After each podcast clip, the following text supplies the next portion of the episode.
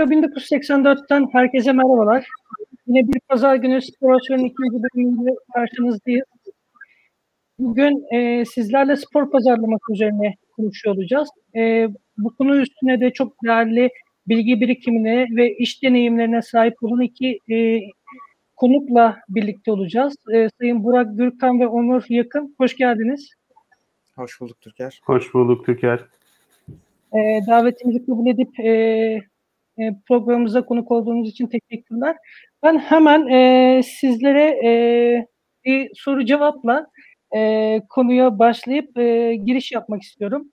E, bildiğiniz üzere 2020 yılı e, Covid süreciyle, Covid pandemisiyle e, biraz allak bullak bir şekilde geçti. Bu e, en büyük de en çok da spor endüstrisini, eğlence endüstrisini etkiledi. Ee, yaklaşık global olarak yaklaşık bir 160 milyar dolarlık bir zarardan söz e, bahsediyoruz bu noktada. E, bu süreçte e, sektör ne gibi önlemler aldı bu zararı en aza indirebilmek için? E, neler yapıldı, nasıl yapıldı? E, bu zarar e, minim minimalize edilebildi mi? En, a, en az düzeyde etkilenecek şekilde e, önlemler alındı mı? Bunu sizden duymak istiyorum. Evet, kimle başlayalım? İsterseniz Onur, Onur Bey'le başlayalım çünkü tamam. e, birebir markalarla da çalıştığı için e, bunu kendisinden önce duyalım. Ondan sonrasında da Burak Bey'e söz verelim. Tamam Türker'cim. Tekrar teşekkürler bu arada bizi bu davete yaptığın için. inşallah güzel bir program e, yaparız birlikte. E şimdi tabii ya, konu... Onur Bey, Onur Bey araya giriyorum. Çok özür dilerim. E, bu sorudan önce e, ben sizleri tanıtmayı unuttum. Siz kendinizden ufak çaplı evet. e, söz ederseniz sonra bu soruya gelirsek çok tabii, daha tabii. sevinirim. Tabii. E, ya ben Onur Yakın, e, Sport and Sports adlı bir e, sports marketing ajansının başkanlığını yapıyorum. Bu ajansın aynı zamanda kurucu ortağıyım. E, 2000, 2009 yılında biz sektöre girdik. Yani biz girdiğimizde aslında tabii sports marketing biraz Müslüman mahallesinde salyangoz satmak denilen gibi bir şeydi. Çok ilk, ilk 2-3 yılımız ne iş yaptığımızı insanlara anlatmaya çalışarak geçti. Tabii o günden bugüne geldiğimizde spor endüstrisi Türkiye'de de ciddi anlamda büyüdü. Artık en azından ne iş yaptığımızı anlatmak zorunda kalmadığımız bir yerdeyiz. E, ajans bir ajansımız var işte bu ajans e, hem birçok marka ile çalışıyor hem de birçok spor üreticisiyle çalışıyor. Spor üreticisinden kastım işte federasyonlar, kulüpler, sporcular gibi. Sporu üreten tarafta onların kendilerini pazarlaması, onların kendilerini var etmesi ve iletişim dillerinin hazırlanması bizim işlerimizin başında geliyor. Diğer tarafta ise markaların hedef kitleleriyle sporu araçsallaştırarak nasıl konuşacaklarını, nasıl ilişki kuracaklarını tasarlıyoruz. Bu anlamda da hem Türkiye'nin büyük markalarıyla hem de Türkiye'de yer alan global markalarla hem de uluslararası markalarla çeşitli çalışmalar yapıyoruz. Bu noktada da aslında bir reklam ajansının içerisinde bulunan tüm fonksiyonları barındıran ama bunu sadece ve sadece spor için kullanan bir yapıyı yönetiyorum aslında. Bu kısa girişten sonra hemen soruna da geçeyim istersen. E, isterseniz ee, Burak Hoca, Burak ha. E, Bey'i de dinleyelim. Ondan sonrasında tamam. soruya geçebiliriz. Nasıl istersen. Ee, Burak Gürkan yanlış hatırlamıyorsam 1994 senesinden beri spor sektörünün içindeyim. Önce Galatasaray'ın atletizm şubesiyle başlayan, sonra Galatasaray'ın şimdi halka açık olan şirketi Galatasaray Sportif AŞ'de devam eden e, bir takım uluslararası ajanslar, şirketler işte bir buçuk sene Abu Dhabi'de yaşamak, oradaki futbol liginin pazarlama direktörlüğünü yapmak vesaire. Sonra dönüp gelmek ve şu anda hali hazırda e, bireysel olarak danışmanlık yapıyorum. Üniversitelerde ders veriyorum. E, ama çoğunlukla e, Türkiye dışındaki şirketler ve markalarla iş yapıyorum diyebilirim. Evet.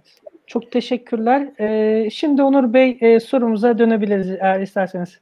Tamamdır. O zaman bıraktığın yerden alayım tekrar soruyu.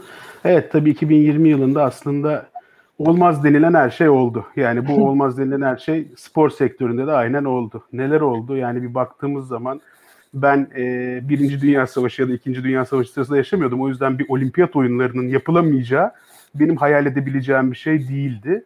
Bunu görmüş oldum e, meslekte. Evet. İlginçti. Olimpiyat oyunları yapılmadı. Euro 2020 gibi kocaman bir organizasyon ertelendi.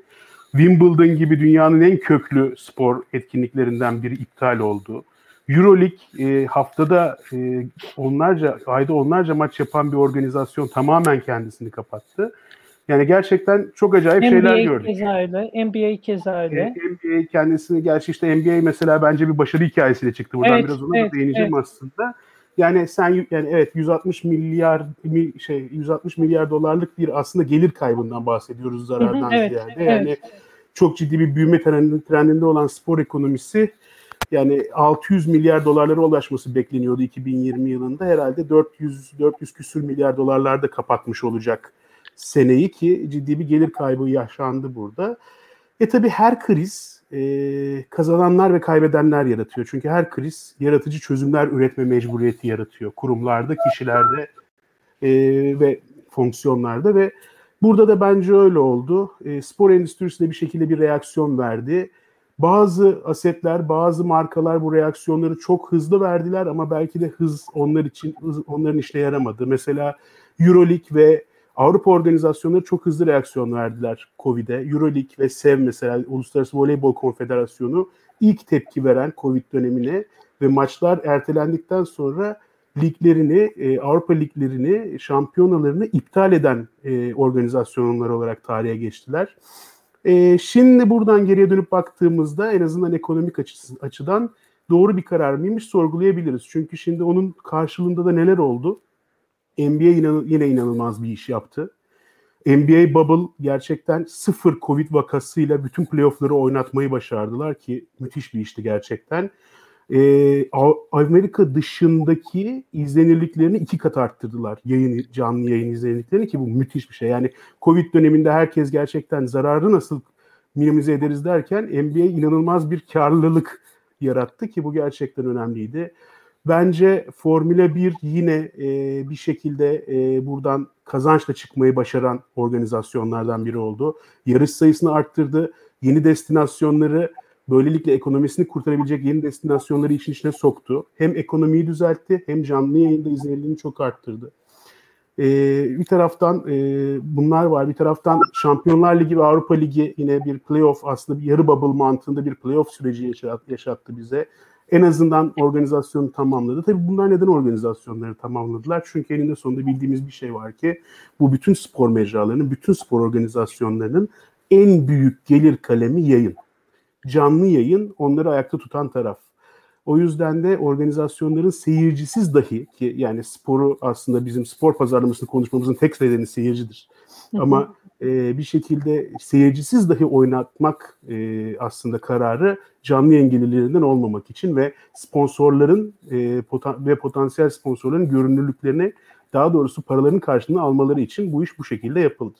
E bu da tabii zararın en azından biraz daha minimize edilmesini sağladı. Bunun dışında neler yapıldı? Ya bence mesela çok ilginç bir hikaye tabii yani bu başarı hikayelerinde NBA'yi F1'ı sayıyoruz. Belki hani kaybedenlerde Euroligi sayıyoruz ama bir de kaybederken, kaybederken acayip kazanan bir şey oldu. Wimbledon. Yani evet. Wimbledon organizasyonu 2003 yılından beri yani SARS e, vakası ilk çıktığı yıldan beri 17 yıldır e, salgın hastalıklar sigortası yapmış bir organizasyon. Bu sene organizasyonu yapmayarak sigortadan 142 milyon euroluk bir tazminat aldılar. Evet. Bu da kaybederken kazanmanın herhalde en başarılı örneği oldu diyebilirim. Bunun dışında tabii yayın gelirleri dışında müsabaka günü gelirleri tamamen yok oldu. Bu yani bu sponsorlar açısından da çok kötü çünkü e, spor yani spor pazarlamasında sponsorun görünürlük yani reklam e, amaçları dışında en önemli işlerinden biri aslında e, bir şekilde spor tüketicisiyle bir etkileşime girmek, bir iletişim kurmak ve bu daha çok müsabaka günlerinde e, stadyumlarda, salonlarda vesairede de çok fazla oluyor. Bu taraf bir eksildi. Kulüpler, e, yapılar da maç günü gelirlerinden, müsabaka günü gelirlerinden mahrum kaldılar.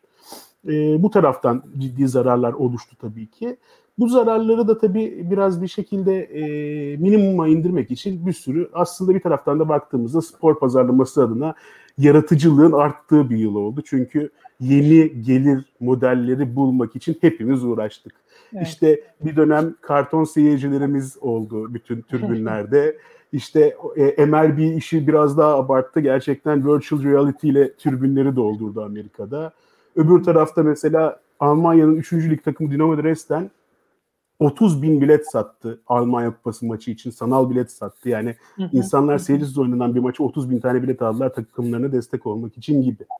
E tabii merchandising de e, ciddi yara aldı ve elinde sonunda belki birazdan ilerleyen e, dakikalarda biraz daha detayını konuşacağımız gibi zaten bir dijital dönüşüme ihtiyacı olan, zaten dijital dönüşümün e, içinde olan spor dünyası bu dönüşümü biraz daha hızlandırdı, biraz daha dijitalleşti, biraz daha teknolojinin nimetlerinden faydalanır bir hale geldi.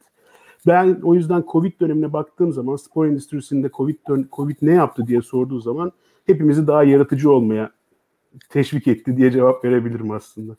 Teşekkürler. Çok güzel bir özet oldu aslında. Ee, Burak Hocam size döneyim. Ee, Onur Bey'in ekleme, e, ekleme yapmak istediğiniz herhangi bir nokta var mı? Ben hatta şöyle de söyleyebilirim.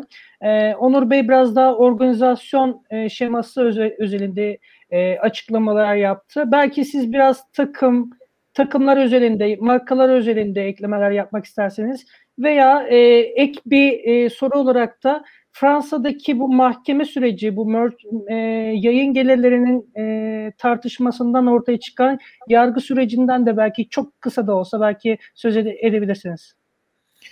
Evet Onur gerçekten çok güzel özetledi durumu. Aynı onun dediği gibi e, spor sektörü bir süredir zaten dijitalleşmeye adım atıyordu. Ama bu süreç çok hızlandı. Biraz mecburiyetten çok hızlandı. Çünkü etkileşimin taraftarla iletişim kurmanın hayatta kalmanın tek yöntemi bu oldu bugün itibariyle elimizde. Ee, sen de çok yakinen biliyorsun ben çok fazla dijital işle haşir neşirim. Evet. Ulus düzeyde. Özellikle yayıncılık tarafında e, o bambaşka bir yere evrildi. Artık işte çok tradisyonel yöntemlerle böyle Obi-Wan trakları, işte SNG araçları, uydu bağlantıları filan bunlar kalmadı, kalmıyor hayatımızda. İşte artificial intelligence'da yayınlar tamamen internet bazlı işte teknolojiler vesaire gelişti. Hayatımıza hızla giriyor. E, hatta çok e, tahmin edemeyeceğimiz destinasyonlara, ülkelere işte Afrika'da Mali gibi, Ruanda gibi e, örnekler sayabilirim. Buralara da ulaşmış vaziyette bu teknolojik dönüşüm. E, ben bu Covid sonrası da bunun çok daha hızlı artarak devam edeceğini düşünüyorum. Çünkü insanlar bunun bir karşılığı olduğunu çok net olarak fark ettiler ve dijital dönüşüm daha doğrusu dijitalleşme artık adı her neyse e, hızla e, hayatımızın parçası olmaya başladı ve daha da artacak bence. Kulüplerin birincil etkileşim engagement noktası olabilir diye düşünüyorum ben taraftarlarıyla, e, takip edenleriyle. E, Fransa örneği çok enteresan gerçekten. E, sen de biliyorsun ben evet. paylaştım o bilgileri de sizinle dönem dönem. E, biz de sağ olsun Fransa'daki dostumuz Ahmet Şefer'den bu bilgileri e, temin ettik. Clermont Food'un sahibi. E, biliyorsun orada o liglerin oynansı durunca bu Covid nedeniyle e, yayıncı doğal olarak ben para ödemiyorum o zaman dedi. Maç yoksa para yok. Basit evet. bir mantık. E, ben maç için para ödüyorum. Oynanmıyorsa ben de para ödemiyorum dedi. Ve tabii doğal olarak kulüpler çok zor durumda kaldılar. Fransa'da da e, dünyanın birçok yerinde olduğu gibi aslında alt liglere inmeye başladıkça kulüplerin birincil gelir kaynağı aslında yayın geliri. Evet. E, onların da var tabii maç günü gelirleri, sponsorluk gelirleri vesaire ama doğal olarak e, ekonominin büyüklüğünü düşününce onların da birincil gelir kaynağı yayın geliri. Dolayısıyla yayıncı da bu parayı ödemeyeceğini belirtince çok büyük bir kriz oldu orada. E, biraz da Ahmet'in, e, Ahmet Şefer'in e, başını çektiği bir grup e, tabii buna itiraz etti. Dedi ki olmaz. Biz hayatta kalamayız o zaman. Birçok kulüp batar. E, ve buna hükümetin engel olması lazım. Yani buna bir formül bulunması lazım. Ve aslında orada şöyle de bir tartışma vardı. E, sözünüzü bölüyorum. E, ligden düşme ve ligden çıkma e, noktasında da gelirler, bu yayın gelirleri değişkenlik gösteriyor sonuç olarak. Dolayısıyla da e, sportif başarıya göre de e, endeksli olarak e, gelirler değişkenlik gösteriyor ve bundan doğrudan kulüpleri etkilemiş oluyor. Tabii. Bildiğim kadarıyla e, Fransa'da bir üst lige yani en üstteki Lig 1'a çıktığınızda aldığınız para e, 7 katına çıkıyor. Dolayısıyla evet. çok ciddi bir fark var. E, evet. Lig devam ederken mesela Clermont Foot önemli bir noktadaydı. E, Lig 1'a çıkma ihtimali olan bir noktadaydı. Dolayısıyla ligin e, oynanmıyor olması onları çok ciddi etkiledi. E, her ne kadar Avrupa'da kulüpler planlarını bizimkiler gibi yapmasalar da e, hı hı. o günkü tabloya göre bir plan program yapsalar da nihayetinde onlar da bir üst lige çıkmayı, oradaki gelirlerden pay almayı ve dolayısıyla e, yatırımlarını büyütmeyi planlamışlardır. Daha doğrusu en azından düşünmüşlerdir. Evet. E, liglerin oynanmıyor olması büyük büyük bir kriz yarattı ve konu mahkemelik oldu Fransa'da. E, tabii oradaki yapılanma bambaşka. Yani e, orada mahkemeye gidilebiliyor. İşte kulüpler birliği daha doğrusu kulüplerin bir araya oluşturduğu organizasyonlar çok güçlü bizdeki gibi değil. E, daha regüle bir ortam var diyelim bizimkine kıyasla. E, dolayısıyla onların da her hamlelerini planlamak için e, ne tarz silahları var ellerinde, neyle karşılık verebilirler ya da ne emlemel al- alabilirler, nasıl aksiyon alabilirler hepsi zaten belirli bizdekinden çok farklı olarak e, onlar da mahkemeye taşıdılar konuyu doğal olarak Fransa'da. Evet. Evet. Ee, bu bu evet. Şey çıktı, uzun vadeli kredi işte bir, bir kısmı galiba geri ödemesiz hı hı. E, finansal krizden kurtarmak için e, öyle bir çözüm buldular. Evet. E, yani aslında burada gö- görüyoruz ki aslında e, kulüpler e, Avrupa özelinde haklarını savunabilmek için yasal prosedürlere başvurabiliyorlar ve hak savunuculuğunu e, aktif bir şekilde kullanabiliyorlar. E, bu noktada e, aslında bir sonraki soruya geçmemiz çok daha e, kolay olacak bizim için. E, spor spor yatırımlarından söz etmek istiyorum burada soru, sorumda. E, ne yazık ki Türkiye'de e, spor yatırımları dediğimiz zaman aklımıza sadece e, tesisleşme, tesis yatırımları geliyor. Ancak Avrupa'da e, veya dünyanın geri kalan her noktasında bu bundan biraz daha bağımsız bir şekilde ilerliyor. Saha içi ve saha dışı e, yatırımlar olmak üzere ikiye ayrılıyor. İşte e, spor kulüpleri belli bir alyans oluşturup e, sahiplik modellerini genişletip büyütebiliyorlar. E, böylece böylece e, işte oyuncu transferleri gelirlerini arttırabiliyorlar.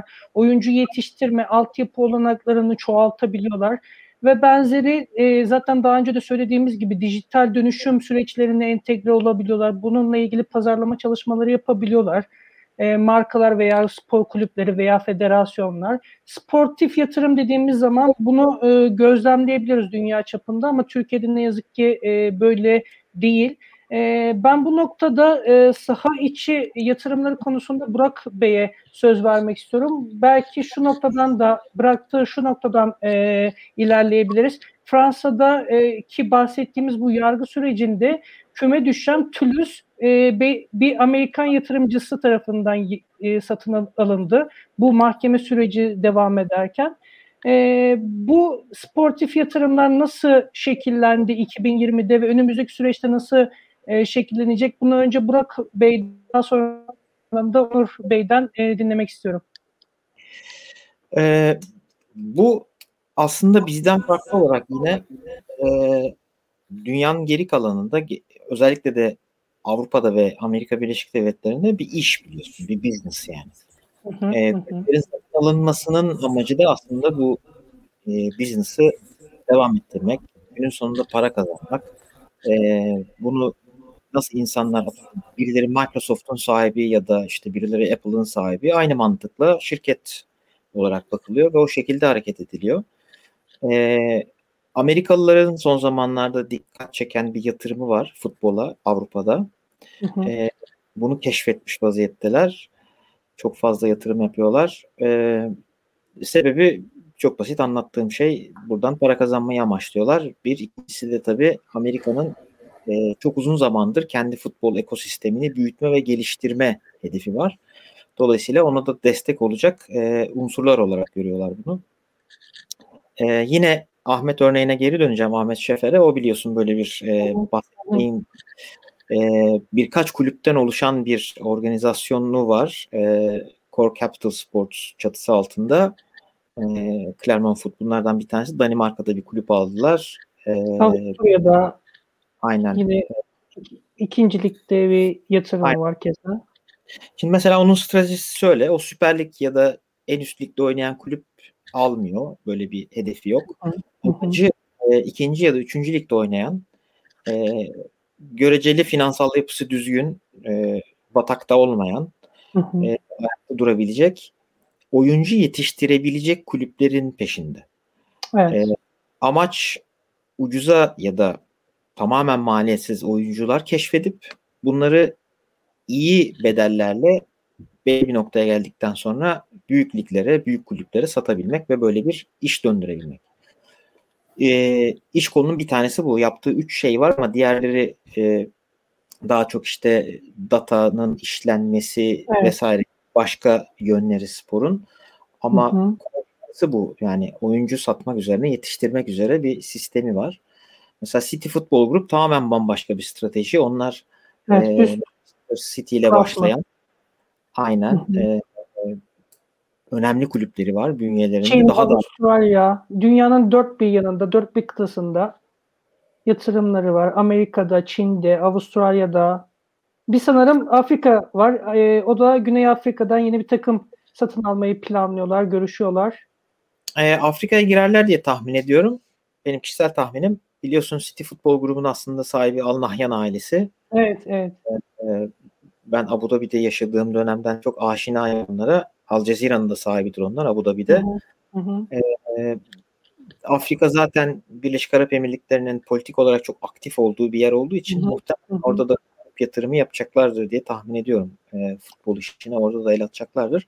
Dediğim gibi onların stratejisi bambaşka. Hı hı. E, büyük kulüpler e, peşindiler. E, çünkü e, onlar hem bir yandan bu işi biraz daha bahsettiğim business olarak yürütürken bir yandan yine doğal olarak günün sonunda para kazanmayı hedeflerken bir yandan da aslında bu Birleşik Arap Emirlikleri ve Al Nahyan ailesi için bir PR unsuru.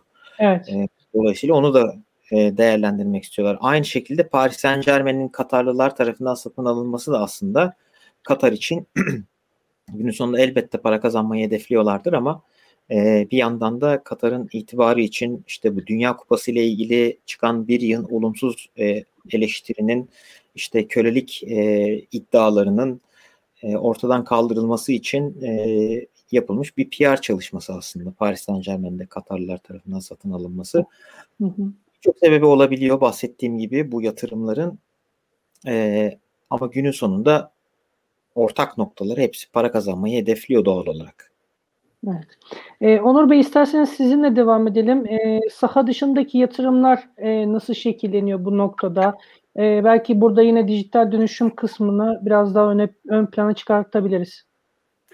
Evet yani Buran söylediği gibi tabii dünyaya baktığımız zaman işte bu kulüp satın almaları ve bu, bu yatırımlar, sportif yatırımlar tamamen bir business mindset, bir iş mantığın çevresinde gelişiyor ama Türkiye'de baktığımız zaman özellikle hani büyük kulüpler üzerinde konuştuğumuz zaman zaten yapısı olarak böyle bir şey çok mümkün olmadığından e, konu bizde biraz daha kısa kalıyor o boyutunda en azından ama Öbür boyutu da tabii işin aslında bir de bu yatırımın yani e, bu kulüplerin ya da sporu üretenlerin kendilerine yaptıkları yani spor pazarlaması ekseninden nasıl bir yatırım alanı var. Belki biraz oraya bakabiliriz diye düşünüyorum. Evet. Yani e, işte bu demin bahsettik Covid dijital dönüşümü e, sporda çok spor endüstrisinde çok hızlandırdı ama zaten Covid öncesinde de çok önemli işler yapılmaya başlanmıştı ve hani birlikte işbirlikleri, e, markalarla, kurumlarla işbirlikleri çok ciddi anlamda gündeme gelmiş durumda. Yani bazı kulüpler kendi güçleriyle yatırımlar yaparken bazı kulüpler başka güçleri kendi e, kontentleriyle, kendi becerileriyle birleştiriyorlar. Mesela Barcelona biliyorsunuz kendi OTT platformunu kurdu geçen sene evet, ve evet. 2020 yılında geçen sene 300 milyon euroluk bir gelir elde etti. Yani bizler e, şey derken işte yayın gelirleri, efendime söyleyeyim e, sponsorluk gelirleri, bilet gelirleri, merchandising falan derken yepyeni bir platform yarattı adamlar ve buradan 300 milyon euro kazandılar. Yani artık gerçekten kontenti üreten, içeriği üreten ve içeriği monetize eden, içeriği bir şekilde e, gelir haline getirebilen spor asetlerinden, spor mecralarından bahsediyoruz. Bence çok değerli bir şey. Ha, bunu Barcelona kendi gücüyle yaptı. Juventus Amazon Prime ile anlaşıp yaptı. Amazon Prime içerisine Juventus TV'yi koydu. Ama baktığınız zaman canlı yayın yani biz bugüne kadar hep belki de sporda para eden şeyin canlı yayın olduğunu düşünürken şu an canlı yayın dışında yani özellikle bu ikinci ekran dediğimiz second screen'e hitap eden çok fazla içerik artık ciddi anlamda gelir kalemi olmaya başladı. Bence dijitalleşme boyutunda bu önemli bir yer tutuyor ve çok da tutacak. Yani bundan sonra işte bu bunun Türkiye yansımalarında geçen sene aslında üç büyüklerde görmeye başladık. İşte Galatasaray kendi e, uygulamasını, e, özel taraftar uygulamasını çıkarttı. Orada özel içerikler paylaşmaya başladı. İşte Fenerbahçe Mohikan uygulamasını tanıttı. Evet. E, üyelikli, abonelik sattığı bir YouTube kanalı açtı. İşte oyunlar üretmeye başladı vesaire derken dijitalde gerçekten içerikten gelir yaratan yapılara dönüşmeye başladılar. Evet. Tabii bu dönüşüm daha çok da yani bizim şu an belki de hayalini bile kuramayacağımız yerlere gidecek. Yani bana geçen bundan 3-4 ay önce fan token nedir diye sorsanız ben bir cevap veremezdim. Ama şu an Başakşehir gelecek yakında bildiğim kadarıyla ama Galatasaray ve Trabzon e, kripto paralı fan token sistemini tanıttılar biliyorsunuz. Yani evet. e, bizim anladığımız anlamda merchandising'i merchandising bakış açısını da tamamen değiştirecek bir şey bu. Artık taraftar tokenları var ve bunlar kripto e, currency dediğimiz kripto currency ile çalışıyorlar ve siz bu fan tokenları alarak kendi takımınızla ilgili karar süreçlerine dahi girebileceğiniz kadar takımın süreçlerine girebiliyorsunuz ve orada bir etkileşim yaratabiliyorsunuz. Çeşitli ayrıcalıklar sağlayabiliyorsunuz. Bence gerçekten yani bugün baktığınız zaman bu dönüşümde bu yatırımlarda e, bence çok yeni ve şaşırtıcı gözü, gözüken şeyler. Onun dışında yani tabii ki Covid'in de etkisiyle ama yani ben NBA 2020 draftının online yapılmasının bile dijital dönüşüm adına çok değişik bir iş olduğunu düşündüm açıkçası. Kesinlikle. Ee, yani şimdi La Liga mesela çok ilginç işler yapıyor. La Liga'da da mesela şimdi artık oyuncu sadece La Liga'da oynayan oyunculara özel bir uygulama geliştirdiler. Oyuncular diğer oyuncuların durumları, diğer takımların durumu, maç günü hava durumu vesaireyi sadece onlar için hazırlanmış bir uygulamadan takip ediyorlar. Yani baktığınız zaman eninde sonunda e, bu sportif yat yani bizim ülkemizde de yani bizde de kulüpler bir şeyler yapıyor. Yani burada bence bir sıkıntımız var. O sıkıntı da şu. Bu iş yan iş yani aynı yapı aynı organizasyon şeması içerisinde ya buradan da acaba gelir elde edilebilir miyiz diye yan iş olarak yapılabilecek bir iş değil bu dijital dönüşüm işi. Yani bu içerik yönetimi işi, içeriği gelirleştirme işi yani kulüplerin gerçekten sıfırdan kurması gereken bir organizasyon şeması gerektiriyor. Sıfırdan kurması gereken bir e, girişim olması gerekiyor. Bir yatırım olması gerekiyor. Daha o noktada değiliz.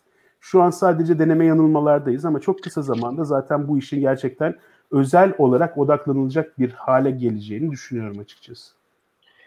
Ee, peki Onur Bey şu noktada devam edelim. Ee, bahsettiğiniz gibi pek çok Türkiye'de yapılması gereken eksik kalan noktalar var spor pazarlaması anlamında. Bu eksik kalan kısımlar neler? E, bunları tamamlayabilmek için neler yapılabilir? Ya bu aynı zamanda e, sadece spor e, kulüpleri özelinde değil. Yani e, basınından kamu e, kurumlarına, federasyonlara, tüm e, spor bileşenlerinin aslında e, bir arada yürütmesi, bir arada geliştirmesi gereken unsurlar bunlar. Çünkü hepsi birbirinin içine homojen şekilde entegre olmuş ve e, birbirini büyüten, e, birbirlerini desteklemesi gereken unsurlar bir kalkınmanın gerçekleşebilmesi için. Bu noktada bu kurumların e, birlikte işbirliği yapabilmeleri için nelere ihtiyaç var? Bunu sizden dinlemek istiyorum. Arkasından da Burak Bey'e söz vermek istiyorum. Ya aslında çok yani tam tam söylediğim aslında bu e, dijital dönüşümden buraya gel, gelmek bence de Türkiye yani bu soru bence çok anlamlı oldu. Hı hı. Çünkü şöyle düşünüyorum eninde sonunda aslında bu spor pazarlaması dediğimiz dünyanın Türkiye'de de gelişebilmesi için spor ekosistemi yani aslında bir spor endüstrisi diyoruz ama şu an aslında Türkiye'de bir spor endüstrisinden bahsetmemiz o kadar gerçekçi değil. Yani evet, gerçekten evet. kuralları konmuş, regüle edilmiş ve gerçekten e, keşfedilmiş bir yerde değil henüz endüstri. Bir pazar var, bir sektör var. Bu sektör şu an yolunu arıyor diyebiliriz bence. Ha bu yolunu ararken en önemli tabii ki olmazsa olmaz yani eninde sonunda ekonomik sürdürülebilirlik. Yani iş gelip dönüp dolaşıp hep oraya geliyor. Ekonomik anlamda sürdürülebilir yapılar, sürdürülebilir e, kurumlar yaratamazsanız ve bu sürdürülebilirliği e, devam ettirecek çözümler üretemezseniz yani istediğiniz kadar işbirliği yapın sonunda bir yer kısa kalıyor. E, devlet burada tabii çok önemli bir e, paydaş. Çünkü zaten aslında baktığınız zaman Türkiye'de sporun en büyük yatırımcısı devlet. E, regülasyonla ilgili devlet çok önemli bir yerde. E şimdi bakıyorsunuz 65 küsür 60 70 70 yakın 70 yakın spor federasyonu var Türkiye'de. Ve bu evet. spor federasyonlarının hemen hemen hepsinin en gelirinin en az yüzde ellisi devlet desteği. Şimdi böyle olduğu zaman bu federasyonlara biz özel federasyonlar diyoruz. Özellik önemli gerçekten. E, ama devlet de doğal olarak bu verdiği parayı sportif anlamda veriyor ve bir takip istiyor. Şimdi spor pazarlaması dediğiniz şey şöyle bir şey. Yani şöyle bakın şimdi devlet bir ben bir federasyonum devlet bana bir e, destek veriyor ama o desteği çok spesifik bir şartla veriyor. O da şu sportif harcamalarım için veriyor. O yüzden ben devletin bana, o federasyon olarak bana verdiği parayı pazarlama ve iletişim faaliyetleri için kullanamıyorum mesela. Regülasyon olarak bu denetimden geçmiyor. Çok yani bence devletin baktığı taraf mantıksız değil. Ama o zaman da ne oluyor? Eninde sonunda spor pazarlaması dediğimiz boyutu her zaman kısa kaldığı için spor kurumlarında orada bir gelişme, sürdürülebilirlik olmuyor. Bu noktada işte o çıkmazdan, bu kısır döngüden çıkartacak çözümlere ihtiyacımız olduğunu düşünüyorum birincisi.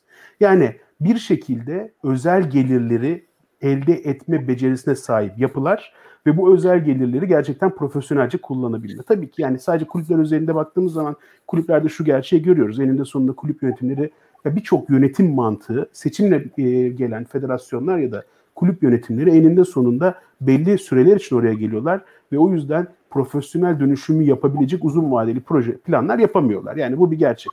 Günü kurtarmaya çalışıyorlar. Günü kurtararak da sürdürülebilir ekonomik bir e, yapıya ulaşamıyorsunuz. Borçlarınız artıyor. Yani o zaman da spor pazarlamasından falan bahsedemiyorsunuz zaten. Ha, bu bir boyutu işin ama bence öbür boyutunda bir de şeyden bakmak lazım. Yani ben markalarla çalıştığım için bir tarafında da şeyi görüyorum. Markalar gerçekten spordan, Türkiye'de spora yaptırdıkları yatırımdan ne kadar geri dönüş sağlıyorlar ve bu geri sağladıkları geri dönüşün ne kadar farkındalar? Bence bu da spor pazarlaması Türkiye'de gerçekten önemli bir soru. Yani biz araştırma yapmayı, ölçümlemeyi, ölçümlemeye para harcamayı sevmeyen bir yapıdayız Türkiye'de. Yani marka sponsor oluyor. Marka o sponsorluk karşılığı yani bir kulüp diyor ki atıyorum forma reklamım şu kadar lira. Bu kadar liranın ederini nasıl hesapladığını biz bilmiyoruz. Kulüp de bilmiyor çoğu zaman. Marka da bilmiyor. Ve marka sponsorluk bedelini ödedikten sonra herhangi bir ölçüm yapıp, herhangi bir etki araştırması yapıp o parayı gerçekten geri kazanabildiğini ya da o paraya gerçekten et, edip etmediğini, ederini ölçümlemiyor da zaten. Maalesef. Yani e, yani dijital dönüşüm oldukça tabii ki daha ölçülebilir asetlerimiz olacak, daha ölçülebilir olacak bunların hepsi ama bugün baktığınız zaman ne marka tarafında spor pazarlamasında ne de spor üretenler yani kulüpler, federasyonlar, sporcular tarafında ölçülebilir, değer ölçebilir bir noktada değiliz. O yüzden ederimizi bilmiyoruz. Ederimiz tamamen afaki belirleniyor ve onun karşılığını verip vermediğimizi de bilmiyoruz çoğu zaman. Tabii ki bunun istisnaları var. Yani biz de birçok araştırma yapıyoruz. Biz de birçok konuda değerleme yapıyoruz ama eninde sonunda bu endüstrinin alışkanlığı haline gelmiş bir şey değil şu an ölçümleme yapmak. Bence spor pazarlamasında gerçekten kırmamız gereken bariyerlerden birinin de bu olduğunu düşünüyorum. Evet evet kesinlikle. Zaten bunun da etkisiyle birlikte muhtemelen e, yani yarattığımız da yani ke, normal süreçte yarattığımız değerlerden çok daha üst noktada kendimizi görüyoruz. Dev aynasında görüyoruz. yani e, kulüplerin açıkladığı taraftar sayısında işte bu bahsettiğiniz gibi forma sponsorluklarında ya da diğer e, stadyum sponsorluklarında, isim sponsorluklarında bunu görebiliyoruz. Yani ya da talep ettikleri rakamlarda bunu görebiliyoruz ne yazık ki. Burak Hocam sizinle... Çok özür dilerim. Bu, Türkiye'cim burada bir araya gireceğim. Yani çünkü Burak'ın hani geçmişini de bildiğim için. Yani ben mesela Burak'a buradan hani sen soru soracaksın ama ben buradan bir soru da ben sormak istiyorum. Yani lütfen, Burak lütfen. bu kaç, tam kaç yıl oldu Galatasaray'da gerçekten bir kurumsal yapı kurmaya çalıştığı dönemlerden bilmiyorum ama yani şu an baktığı zaman o kurmaya çalıştıkları yapılardan bugüne gerçekten ne kadar gelişme olduğunu düşünüyor. O zaman, o zaman sondan başlayayım Onur'un. Çok e, üzücüdür ki Galatasaray ileri gideceğine geri gitti bu konuda. Çok net, çok açık söyleyebilirim. E, Galatasaray o açıdan iyi bir noktada değil. Evet bir takım hamleleri var. Bu çıkardığı aplikasyon çok başarılı, çok güzel vesaire ama bir yapılanması yok ve bahsettiğin çok doğru Onur. Sponsorluk söz konusu olduğunda bizde her şey havalı uçuyor, farazi şeylerle dolu. Yani mesela diyor ki kulüplerimiz benim 30 milyon taraftarım var. Ben Galatasaray'ım, ben Fenerbahçe'yim, ben Beşiktaş'ım. Oysa bana sorarsan bunların ekosistemleri maksimum 500 bin kişiyle falan kısıtlı aslında. Ee, böyle milyonlardan bahsetmemiz mümkün değil. Sattıkları forma sayısı ortada, sattıkları bilet sayısı ortada. İşte saçma kampanyalar yapıyorlar, bana yardım et vesaire filan diye. Mesaj atan insan sayısı belli. Dolayısıyla aslında böyle 30 milyon, 20 milyon taraftar filan söz konusu değil. Taraftarlarını tanımıyorlar çünkü senin dediğin gibi araştırma yapmıyorlar. Ellerinde aslında somut veri yok. Taraftarları kim, neye para harcar, ne zaman harcar, kaç para kazanır, formayı kaça almak ister, hangi formayı ister bunları bilmiyorlar. Hiçbir fikirleri yok. E, farazi şeyler üzerinden senin de bahsettiğin gibi sponsorluk bedelleri belirleniyor. Bizim formamız 5 milyon dolar. İşte neye göre 5 milyon dolar? Bunun dayanağı ne? Hangi araştırmayı yaptın sen? Senin e, formanın görünürlüğü, ulaştığı kitle sayısı, reach'i yani hiçbir veri yok elde. Bir takım farazi şeyler üzerinden sürekli değer biçiliyor. Ee, çok doğru bir tespit o. Ee, bir diğer tespitim benim sektörle ilgili aslında e, insan kaynağı çok zayıf. Ee, en başında Türker sen yayın açarken biz tesisleşiyoruz dedin. Biz evet tesislerimiz güzel. Ama o tesisleri işletecek ve o tesislere değer katacak, o tesisleri paraya döndürecek insan kaynağımız yok. Evet, maalesef. Ee, şimdi bir yan bu iki tarafın da şikayet ettiği bir şey bu. Yani hem insanlar işsizlikten yakınıyor, bir yandan da mesela kulüplerimiz zaman zaman böyle şeyler bana geliyor, Onur'a da geliyor olabilir. Adam alacaklar, arıyorlar, bir şey belirlemişler kendilerine, bir persona belirlemişler, ona uygun adam peşinde koşuyorlar. O adam yok ortalıkta. Yani o, o özellikleri karşılayacak insan yok. Ee, dolayısıyla hem insan yetişmiş insan gücü e, ve bunları paraya değere dönüştürebilecek insan gücü yok. Hem know-how az bence hem de Onur'un söylediği bir şeye çok katılıyorum. Ee, Türkiye'de spor sektörü henüz böyle bahsedildiği gibi dev, büyük, evet. işte uçmuş gitmiş falan bir sektör değil. Henüz daha çok e, emekleme safhasında ve bence gidilecek çok yolu var daha. E, o açıdan da aslında yapılması gereken belki milyon tane şey var. Ama bir takım statükolar kırılamadığından onlar yapılamıyor. Bunlardan bir tanesinden bahsetti Onur işte. Bu araştırma işi, değerleme işi. Hı E, bunlarla ilgili şirketler de var aslında bunu yapan. Türkiye'de de faaliyet gösteriyorlar ama e, bir kulübe ya da bir organizasyona böyle bir teklifle gittiğinde aldığın cevap genellikle bizim buna ayıracak paramız yok oluyor. E, gerçekten çok paradoks. E, yani en çok ihtiyaçları olan şey ben bir anımı anlatayım bununla ilgili. Lütfen. E, sana anlatmış olabilirim Türker bunu bizim gruplarda yazışırken ya da sınıfta. Hı hı, hı, hı. Bursa Spor'la görüşüyorum danışmanlık işi için. O zaman Başkan Ali Ay. Ee, bir, tabii ben bir sunum hazırlayacağım onlara. Bir e, yol haritası çizmemiz lazım. Başkanım dedim Bursa Spor'un hedefi nedir?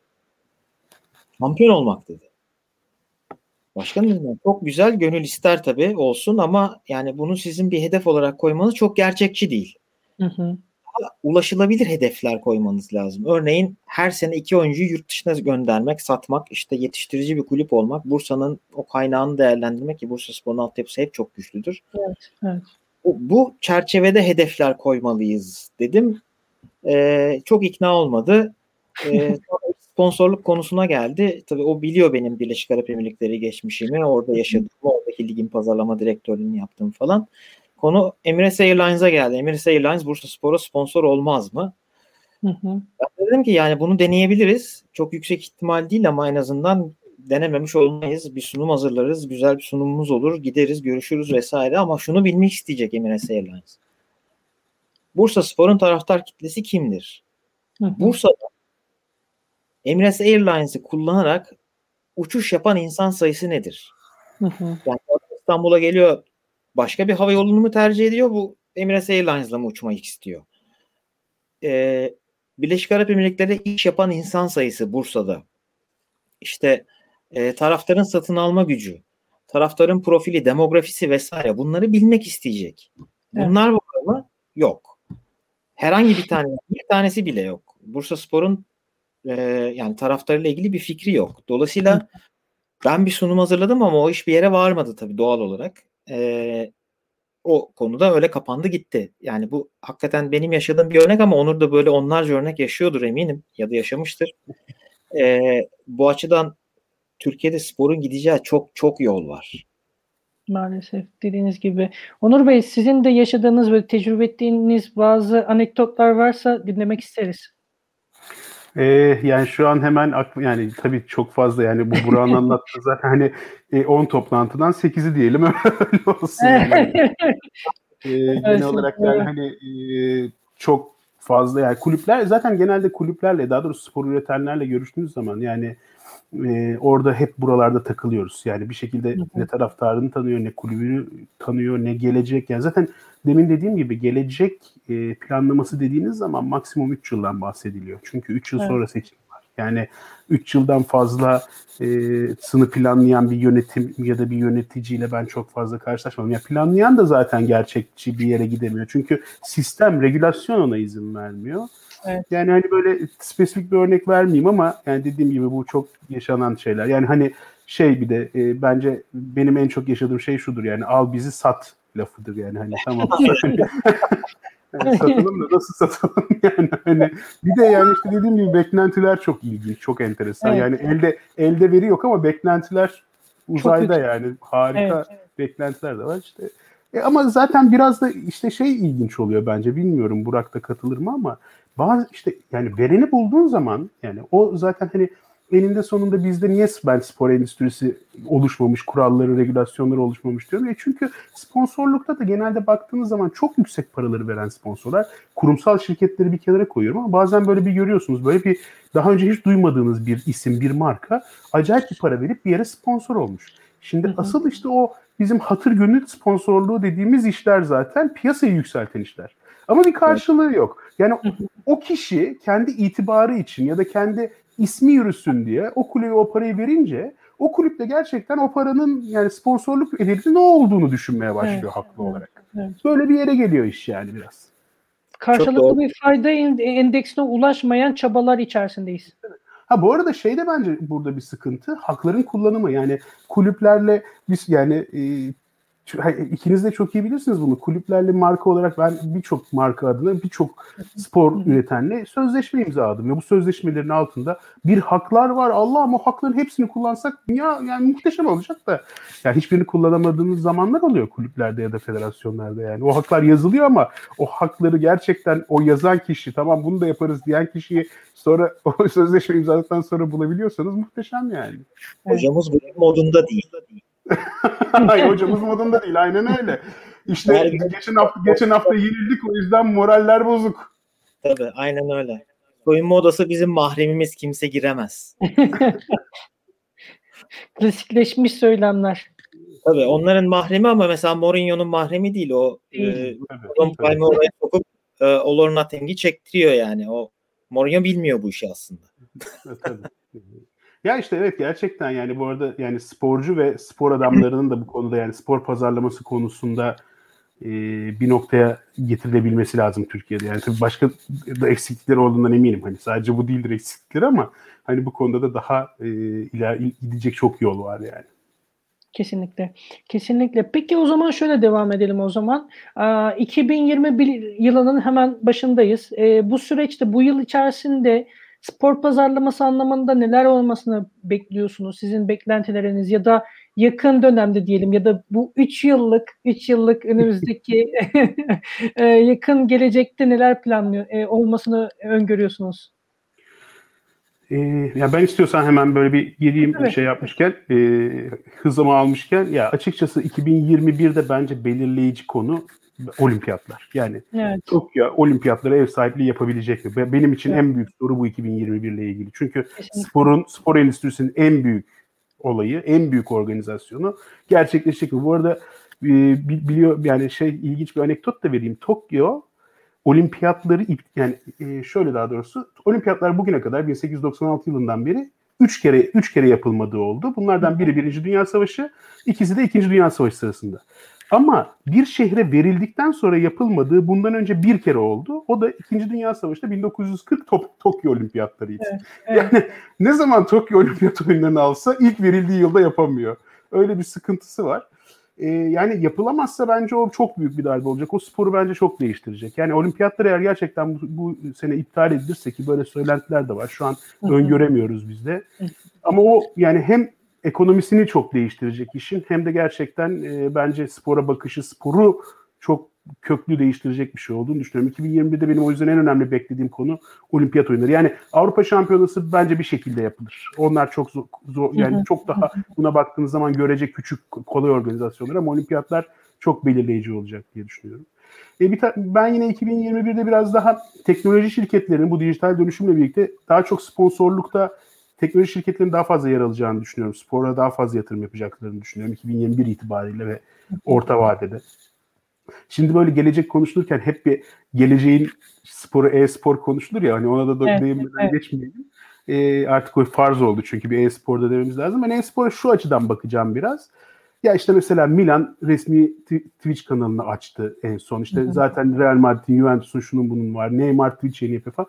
Yani şöyle bir şey öngörüyorum ben e-spor dinamiklerinden konvansiyonel sponsorlar, sporlar örnek alacak bazı şeyleri, bazı pazarlama tekniklerini, bazı dijitalleşme tekniklerini e-spordan örnek alıp konvansiyonel sporlara getirecekler, geçirecekler diye öngörüyorum. Böyle bir öngörüm var. E, merchandising işi bu fan token bence e, çok bas- ilk daha ilk öncüsü bu işin ama merchandising işi bizim bildiğimizden değişecek, dönüşecek diye düşünüyorum. Artık merchandising hani forma satmaktan, lisanslı ürün satmaktan lisanslı teknoloji, lisanslı, lisanslı dijital işler satmaya dönüşecek diye düşünüyorum. Orada merchandising'de tamamen bir dönüşüm bekliyorum. Bunlar tabii sadece 2021 değil, 2021 ve sonrası için beklentilerim. ee, bir de şey yani bu satın almalar tabii ekonomi şimdi bir e, ekonomide beklentiler harika değil yani dünyada da değil Türkiye'de de değil ama bu yani ben ben satın almalarda yerine biraz daha birleşmeler bekliyorum açıkçası.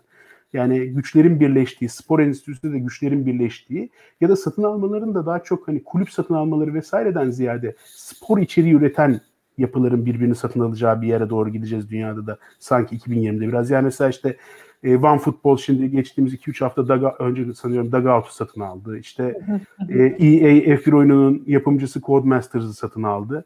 Bu tip böyle daha yani şey e, spor kontentiyle ilgili büyük satın almalar sanki 2021'de olacakmış gibi bir öngörüm var.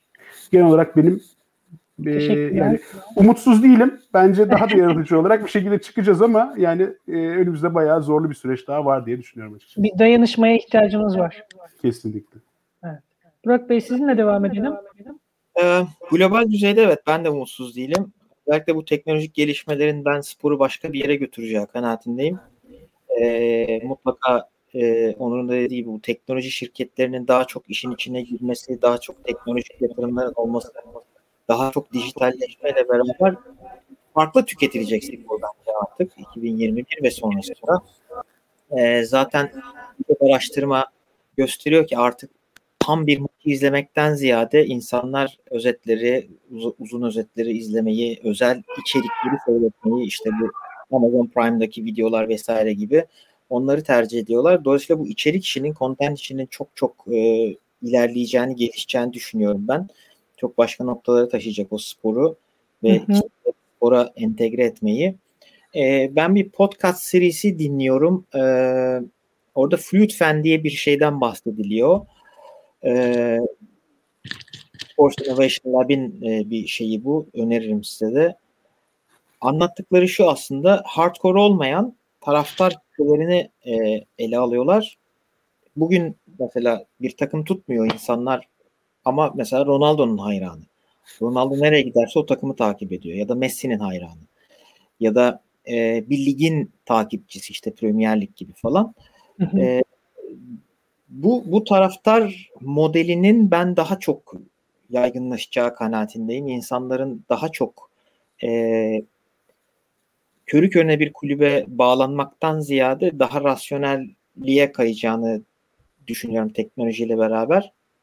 Olimpiyatlar evet çok önemli. Olimpiyatların yapılması bence de şart. Hı hı. En son ne yaptılar? Herhangi bir değişiklik yok planlarımızda yapacağız vesaire falan diye ama Japonya'daki durum da parlak değil bugün itibariyle. Dolayısıyla bu aşının bir noktada işe yarıyor olması lazım ki o yapılabilsin. Ee, Avrupa Şampiyonası falan bence de yapılır. Onlar göreceli daha küçük organizasyon. Ama bubble bile yapabilirler. O tek bir yerde hani bütün Avrupa'ya yaymak yerine ki öyle olacağını bekliyorum ben bütün Avrupa'da yapılmasından ziyade. E, ama olumsuz ve negatif değilim global anlamda. Türkiye özeline gelirsek ben Türkiye'de çok radikal değişiklikler beklemiyorum açıkçası spor sektörüyle ilgili. Ben hep şöyle tanımlıyorum. Sen de çok iyi biliyorsun. Önümüzde kalın bir duvar var bizim. Böyle Berlin evet. gibi. Biz onu böyle sallaya sallaya yıkmaya çalışıyoruz bir grup insan. Ee, yani bir gün gelecek o duvar yıkılacak, bu statikoda değişecek ama o gün ne gün olur onu bilmiyorum. Onu biz görür müyüz onu da bilmiyorum ama o duvarı sallamaya biz devam edeceğiz doğal olarak Türkiye'de. Durmadan, vazgeçmeden ama dersen ki Türkiye'de ne olacak? Çok çok radikal değişiklikler olacağı kanaatinde değilim. Çok radikal kararlar alınması lazım Türkiye'de radikal olarak sporun değişmesi için. Bu yapılanmanın değişmesi lazım, insan kaynağının gelişmesi lazım. İşte yatırımların tesisten insana kayması lazım. Ee, bu futbol kulüplerinde daha spor kulüplerinde futbol odaklı yaklaşımın biraz e, farklılaşması lazım. Belki daha özelleşmesi lazım. Onların futbol kulübü olması lazım vesaire falan. Bir takım radikal işler lazım Türkiye'de. Biraz evvelki konunun bir bağlantısı olarak söyleyeyim. E, sonrası için de bir gösterge olabilir. Bugün Galatasaray gibi bir organizasyon mesela 150-160 milyon euro gelir üretiyor. Ama bir yıllık business planı yok. Yani günü geldiği gibi yaşıyor. E, dolayısıyla bunların değişmesi lazım. ve Daha planlı programlı olması lazım. Ve bence benim şahsi fikrim e, yani çok kişi benimle hem fikir olmuyor ama bu e, seçimle yönetimlerin göreve gelmesinden ziyade bir sahiplik sistemine geçilmesi şart. Daha profesyonel bir yapıya kavuşabilmek adına muhtemelen. Kesinlikle. Kesinlikle. Ee, her ikinize de çok teşekkür ederim. Yani çok keyifli, inanılmaz keyifli bir sohbet e, devam ediyor şu an. Yani gönül isterdi ki daha da fazla devam edelim ama e, süremiz ne yazık ki e, bitti. E, kısaca artık e, kapatalım e, diye düşünüyorum. E, her ikinize de gerçekten çok teşekkür ederim. E, Sporosfer e, devam edecek. Önümüzdeki pazar yine Daktilo 1984 e, YouTube kanalında ve podcast'te olacak. E, görüşmek üzere. Hoşçakalın.